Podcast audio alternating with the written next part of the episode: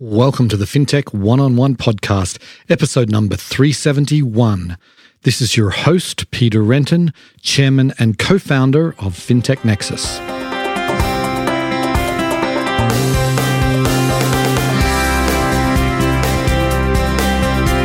Today on the show, we have a fascinating interview I conducted on the keynote stage at FinTech Nexus U S A on May twenty-sixth. It was with Matt Harris, a longtime partner at Bain Capital Ventures. The title of the talk was How V Cs Are Navigating Today's Turbulent Market. And Matt had some very interesting things to say about what happened in twenty twenty-one, what's happening now, what he thinks is going to be happening in the next twelve to eighteen months. He doesn't pull any punches. He lays it out in uh, pretty stark language, as you will see here. It wasn't all about that, though. We also spent some time chatting about his Forbes article from last year on the future of money, which I thought was an astounding piece. He takes us, you know, twenty, thirty years into the future and how money is going to look. And he has some fascinating ideas there. Anyway, it really was one of my favorite conversations I've had in a long time. And I hope you enjoy the show.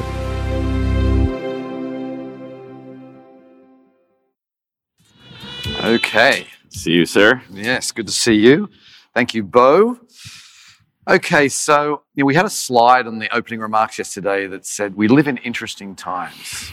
Indeed. We do. And um, what for people who, there might be a handful that don't know you, why don't you just give a quick intro first, what you do? Sure. Uh, Matt Harris, a partner of Bain Capital, where I run the fintech practice. Started at Bain Capital in ninety-five, left, started my own early stage venture firm in late ninety-nine to focus on fintech. Came back ten years ago when fintech became more of a thing. Delighted to be here, not not for the first time. No, not for the first time indeed, and we're delighted to have you back. So maybe you can give us your take. It's been an interesting couple of years in fintech, particularly if you're a venture capitalist. Yes. Why don't you give us your take on the state of the fintech market today? Well, I think if you take it from the perspective of a customer, it's fantastic. Right. I mean, the solutions are amazing. Maybe too good in certain cases. I think they may have gotten ahead of ourselves in terms of various propositions, particularly in lending and in, in prop tech and some of the more balance sheet intensive mm-hmm. propositions. But even if you think about B two B solutions, the amount of investment that's gone into it, the delta between the value propositions and the elegance of the design and the functionality of the products that consumers and businesses are enjoying today versus where we were five years ago. It's amazing. That said, you know, as human beings do, we got a little over exuberant about what all that is worth uh, in terms of equity valuations. And sadly, now we're kind of reaping the harvest of that over exuberance. Right, right. So I remember you were on a webinar with Steve McLaughlin and several other, like Nigel Morris and a few others, right. very early in the pandemic, and you said that you know, we're not going to do deals via Zoom. That's just not going to happen. And obviously that did happen. But do you think that was a contributing factor to this sort of crazy time we had last year where term sheets were coming out in days and you know there was a lot of pressure to really compete with all the other V Cs out there because there's so much money available? There's a number of really important points this question brings out. The first one is that you should take everything I say with a grain of salt because, because about half of it ends up being wrong. So keep that in mind. Um, The second is, though, that Zoom was contributed right. to what became, I would even go so far as to say, a toxic situation in terms of how funding was raised, how much of it was raised, and at what valuation. And that actually, sadly, the victims of that toxicity, in some part will be the investors, but actually will be the founders right. who raised all this money at these prices that they now have to live up to and have hired all these people, as we're hearing day in, day out now, some of whom will have to be let go. And I think it was highly problematic. I mean, I'll just say for my part, I took twenty twenty-one off entirely. Didn't do a single deal. Didn't do a single deal? Yeah. So I did didn't... do some via Zoom in twenty twenty, as you point out. Yeah. um, and I actually think Zoom is... The thing that Zoom did for us was turn our business global. Right. The last deal I did was in London, and the next deal I do will probably be overseas as well, just because we can now spend relatively intimate quality time with cross-border founders. So that's a great advance. It's great for the world that funding be distributed more evenly geographically, both within the U S and globally. But it did, like most great technologies, it empowered wonderful things, and it empowered excesses. It sounds like you were looking from the sidelines at your fellow V Cs clamoring for deals at ever higher valuations. And what did you think? Well, the first thing to note is that I wasn't generally looking at V Cs. I'd love to hear guesses from the audience, but if you had to guess what percent of all the venture capital last year was invested by V Cs, I suspect you would think a majority, but right. no, right. twenty-five percent of all the dollars invested last year were, were by people who call themselves a V C or were trained as V Cs or anything like that. seventy-five percent were for people who discovered this new lovely activity. You know, look, I have no pride particularly about V Cs. I don't think we're perfect at what we do, but we do do it for a living. Like, there's got to be something to it, right? I mean, right. We're not like cardiac surgeons, but it's also not exactly the perfect activity for tourists or amateurs. And that came to dominate our field of endeavor. Right, well, eventually you have your track record that sort of, you know, speaks for itself in many ways. Again, I'm speaking on behalf of my profession. We should all be very humble, humble about our work. We are deeply imperfect, but there is a little something to it. There's right. a little something to it. And so the fact that this explosion in our asset class was majority driven by people who'd never done this before, I right. think should get our attention. Right, that's a really good point. So, what do you feel like today? You know, there's obviously the public markets. Every fintech stock pretty much is down, some down a lot. And do you look at the public markets as a good barometer for where private market valuation should be? Or what's the interplay between the two? I'm now on three public boards. And my gut is that the current valuations and what happened say more about the public markets than they do about the companies or about right. fintech. You know, just sort of living through it. Like, it was dogmatically true for most of the last twenty years that unprofitable companies shouldn't go public. Mm-hmm. That the public markets were, you know, maybe good at a few things, but evaluating hyper-growth, hyper-dynamic, unprofitable businesses, definitely not. And right. so, you know, if you look at the Russell five thousand, you know, which is this index that tracks small cap stocks, there's thirty-two hundred companies in it. Because the public market universe has shrunk so dramatically, they can't even fill the Russell five thousand anymore. That's right. I the number of public companies got cut in half over twenty years. Right, because there's less than five thousand public companies, yeah. right? Yeah. So that happened for a reason. It happened because the public markets are broken. The majority of the money is passive indices. That means right. very small sets of funds control the price, and everyone else is just a price taker. And so when those those funds, those people get excited, things go like this. And when they get unhappy, things go like that. Right. Nobody is the big middle majority tempering ups or downs. So I don't know if or when I'll ever take a company public again. But that whole system of funding companies and valuing companies is totally broken both ways. Huh. So and yet it does influence the private markets. Right, right. So then when you invest in a private company and it goes public now, do you want to exit that company right then because it's now in a broken market? Well, first, I don't want to do it. I mean, again, judging by my track record and fireside chats, I'll probably be doing another one in six months. But I think we should be very careful about what types of companies, what growth rates, what level of predictability, what level of profitability we choose to go public. But it's really just a financing event. And fundamentally, if I think I want to exit, if my goal would be to sell the stock, then ethically and otherwise, I shouldn't take the company public. Right. You know what I mean? I'm foisting it then off on widows and, and orphans and, you know, retail investors. That's not how we'd like to do business. So the answer is no, we don't look to sell, haven't historically looked to sell. I'm not interested in selling out of any of my positions. But I think it is true for venture capitalists that it does start a clock.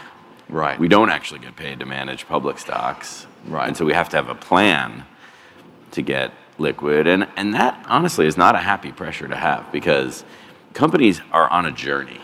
Mm-hmm. And I'd like to be able to, at my own discretion, working closely with the founder, pick the time to exit based on where they are in the journey, not based on some public market dynamic. Right. So right. it's just another reason for me why it gets in the way of me doing my craft the way right. I want to do it.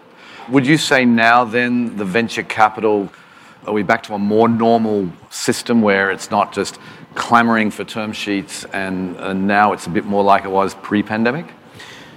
Well, we're back to something. We're back to something. It's not pre-pandemic normal. Because right. pre-pandemic normal was not historical normal. The kind of like twenty-year average valuation for a software company is five or six times revenue. Pre-pandemic, it got to ten times. Peak of the market it, of the public universe, it got to high twenties. Right. Revenue multiple. And then in the private markets, got to one hundred times revenue. Mm-hmm. Often forward. Or more. Or okay. more. I think the fundamental question facing all of us is, what is normal now? Right. And in my experience, you know, kind of history doesn't repeat, it rhymes. It's It won't look just like anything that we've been through. We have to draw on more fundamental analysis to say, what is a fair price, fair to the founder, fair to the investor? Where does that market settle? And we have to do it in the context of a lot of broken companies. Right. The hangover will correspond to how good the party was to a certain extent. And this is a really good party. It was, it was a good party. I mean, twelve-year long, extremely good party, and the last two years of which were, like I said, I was watching from uh, outside the window, yeah. but it looked pretty fun. People were doing Jaeger shots till midnight, till three in the morning. So I think that tells you what you need to know about the next twelve to eighteen months, which aren't going to feel normal. They're going right. to feel like a reaction. And a lot of the people, the actual human beings whose job it is to make these investments, are pretty busy worrying about the stuff they did last year. Right. So it's a big, big factor. Right. So then if there's a founder in the audience um, who's you know thinking they need to start on their Series B or Series C or even Series A, what advice do you have them today that would maximize their likelihood to get funding at a, at a valuation everyone's comfortable with? Facts and circumstances matter a lot. Hard to give general advice, but I do think we have a couple months here where there are st- still some business as usual activities going on where you're, you know people are going to have a sharper pencil on valuation. But if your last round wasn't crazy, you do have a chance to do an up round, you know, because you've made progress, et cetera. Right. And so the iron is cooling pretty rapidly. I would go to market immediately and target people who know you already. Because by the time someone gets to know you in the new normal timeframes, the, the market's going to get worse before right. it gets better. So right now, there's a four, six, eight-week window where you can get up rounds done by new investors. And I suspect by midsummer that won't be happening anymore, which will lead us to the more likely scenario is your insiders, where you say, hey, folks, we'd prefer to be raising money in twenty twenty-three, ideally twenty twenty-four. We, the company, are doing the right things to make sure we get there, but in fact, we need five to fifteen million or two million or eighteen million or whatever it is to get there in good order, and that will be good for all of us. Right. So do you really want to lead an inside round right now? No. But should you? Yes. Because that is the right answer to preserve your old equity, and this new money will be quite valuable because we're going to do it at the last round price or you know whatever the structure is. So that's a very constructive conversation that you want to have now in parallel with the new outsider conversations, because in two months, that'll be the only conversation that's available to you, and your insiders will be more scared then than they are now. Interesting. So then are you saying like, the latter half, so the second half of this year, there's going to be very little new rounds with new investors being done in an up round kind of environment? Yeah, seed and A will keep happening. You know, right. People have funds to put to work in new companies, but nobody wants to deal with messy situations. Right. This is the thing. Like, this isn't happening yet, so we'll get to some optimistic parts in the remaining six minutes. But I would say just to like hit a nadir for this talk. What happens in the mind of an investor is they look at the company and they say, okay, you've raised sixty million dollars. Now you're raising a Series B. Your last round valuation was three hundred fifty. But really, you should raise twenty now at one hundred post. That's really what this looks like in a normal time. Because the last thing you did doesn't count. It was okay. totally crazy. It was twenty twenty-one. Everything right. was nuts. But you're a five million dollars revenue business, seven million dollars revenue business. It should be twenty at one hundred or thirty at one fifty, but I don't want to spend time on that as a new investor. I don't want to have to break that news to you or go talk to your existing investors who are going to have to cram into a much smaller percent of the equity, right? Give up their preference, do all these horrible things. Like, I want them to come to that conclusion on their own. Right. I don't want to have to go to my, likely my friends who are on your cap table right. and say, oh, by the way, that company is great. I love that founder. She's awesome. We want to get involved. But you have to write it down and do all sorts of horrible things I don't want to have that conversation. I'm right. going to work on the clean one. Right, right. So founders have to do that work themselves, and yep. boards, et cetera. Okay, so let's switch gears. I want to um, go to a, a different topic completely, and I want to revisit the last year you wrote a Forbes column on the future of money, and you talked about decentralization, decentralized finance. We've obviously had a lot of tumult in that space in recent weeks. Do you still view the, what your thesis from last year, maybe you could just repeat it sure. briefly, and do you still feel it holds weight? The nutshell thesis is that over like a fifty-year period, starting twenty years ago, financial services is going to be entirely reinvented. The first chapter was just simply about analog to digital. You know, here's your bank account, but it's on your mobile phone kind of stuff. Here's your loan, but it's available on the web. Now we're in the embedded financial services phase, where people are going to buy and experience financial services through software they use every day, both consumers and businesses. We're just in the first or second inning of that. That's extremely profound. And then the final chapter will be the way financial services are manufactured, not just the way they're presented digitally or purchased and experienced through software, but the way they're manufactured will be done in a decentralized way versus currently, which is wildly centralized by mm-hmm. banks, by Visa and MasterCard, by insurance carriers, et cetera. So I will note I gave myself fifty years, right? Yeah, exactly. I've got, I've got twenty, it's less than a year since you wrote it. I've got twenty-eight years, used to be twenty-seven, used to be twenty-nine. Yeah, I totally full conviction. I mean, right. I really, everything in my life has been an extremely bumpy road, and this will be no different, this path to decentralization. Right. And by the way, not least because governments hate it. Yeah. This one in particular is going to be a nasty tussle. The incumbents always hate all of this, but founders beat the incumbents over time. I'm fine with that. But, right. you know, now we're playing against the referee, too. It's going to be rough. Right. But, you know, we raised a crypto fund last year. We've been investing in crypto for the last nine years. It has been one of the most fun, interesting, and rewarding chapters in my investing life. And it remains just that. I think the talent in the space, mm-hmm. the inarguable logic of it is only growing more and more compelling. So what is inarguable about it? What is inevitable about the move to decentralization? Well, the argument for analog to digital that founders made was like, you know, in two thousand nine, twenty ten, like download the M and T Bank app. Look at it. It's garbage. Look at my app. It's fantastic. And that was true. I mean, I look, I was chairman of Simple. Like I... I'm, I'm an old school neobank guy, but right. it was pretty thin, pretty thin in terms of like, by the way, the M and T Bank app is awesome now. Right. It's like perfectly acceptable. If you're going to market against an incumbent based on the quality of your app, and that's why you look at Lemonade stock or, you know, the whole like we're digital, we're better thing was never a durable competitive advantage against the incumbents. What it is competitive against them is to remove them from the market altogether. So we have a company called Compound. It's not even a company, actually. It's really a protocol where you can lend and borrow money, post collateral, entirely managed programmatically, and they charge ten basis points for extremely complex loans. And yes, they have breaches and they go out time and it's messy. But all startup activity is messy. What's interesting about it is that it's actually disruptive. Hmm. Token intermediated, protocol driven lending and insurance and payments via stablecoins are a decade away from prime time, but it's just, to me, the lack of comparing their ten basis point N I M to the three hundred basis point N I M of a bank, that's actual disruption mm-hmm.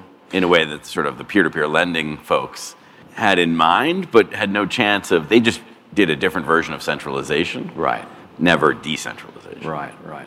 Okay, so then maybe we can close with, you could paint a picture for us, if you will, of how you feel like, you know, you can go out twenty-nine years if you I want. Love what, it. What do you think it's going to look like in the finance spaces? What are the big banks going to look like? Who is going to be the, the winners? Well, as I said to my partners in our offsite this week, there's not going to be a fintech practice at Bain Capital Ventures in ten years. Mm-hmm. Because it's like an internet practice. It's an ingredient. What we all do is an ingredient in building an amazing software company. Right.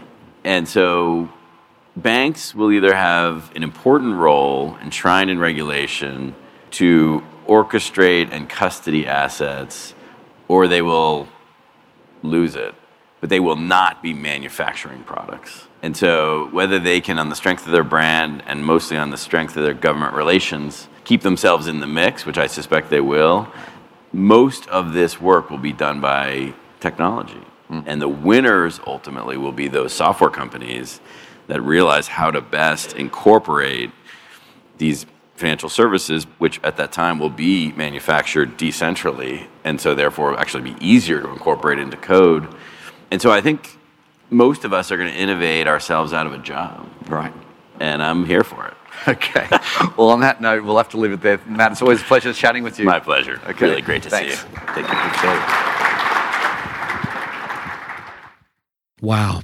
So much to process there, so much to unpack and to think about. Obviously, the next twelve to eighteen months are going to be challenging in fintech. We're not going to see anything like the uh, environment we had in twenty twenty and twenty twenty-one, where huge up rounds, massive valuations just became the norm. And if you weren't raising several hundred million dollars, you really weren't at the top of the heap or anywhere close to it. But, you know, there's still innovation is going to continue to happen regardless of valuations. And those companies that have raised a good amount of money hopefully will be able to tough out this winter, still innovate and create new products and be just fine. The good companies will be just fine. The companies that probably shouldn't have raised money at the valuations they did, there's going to be a culling of the herd. There'll be lots of down rounds. There'll be acquisitions that will happen.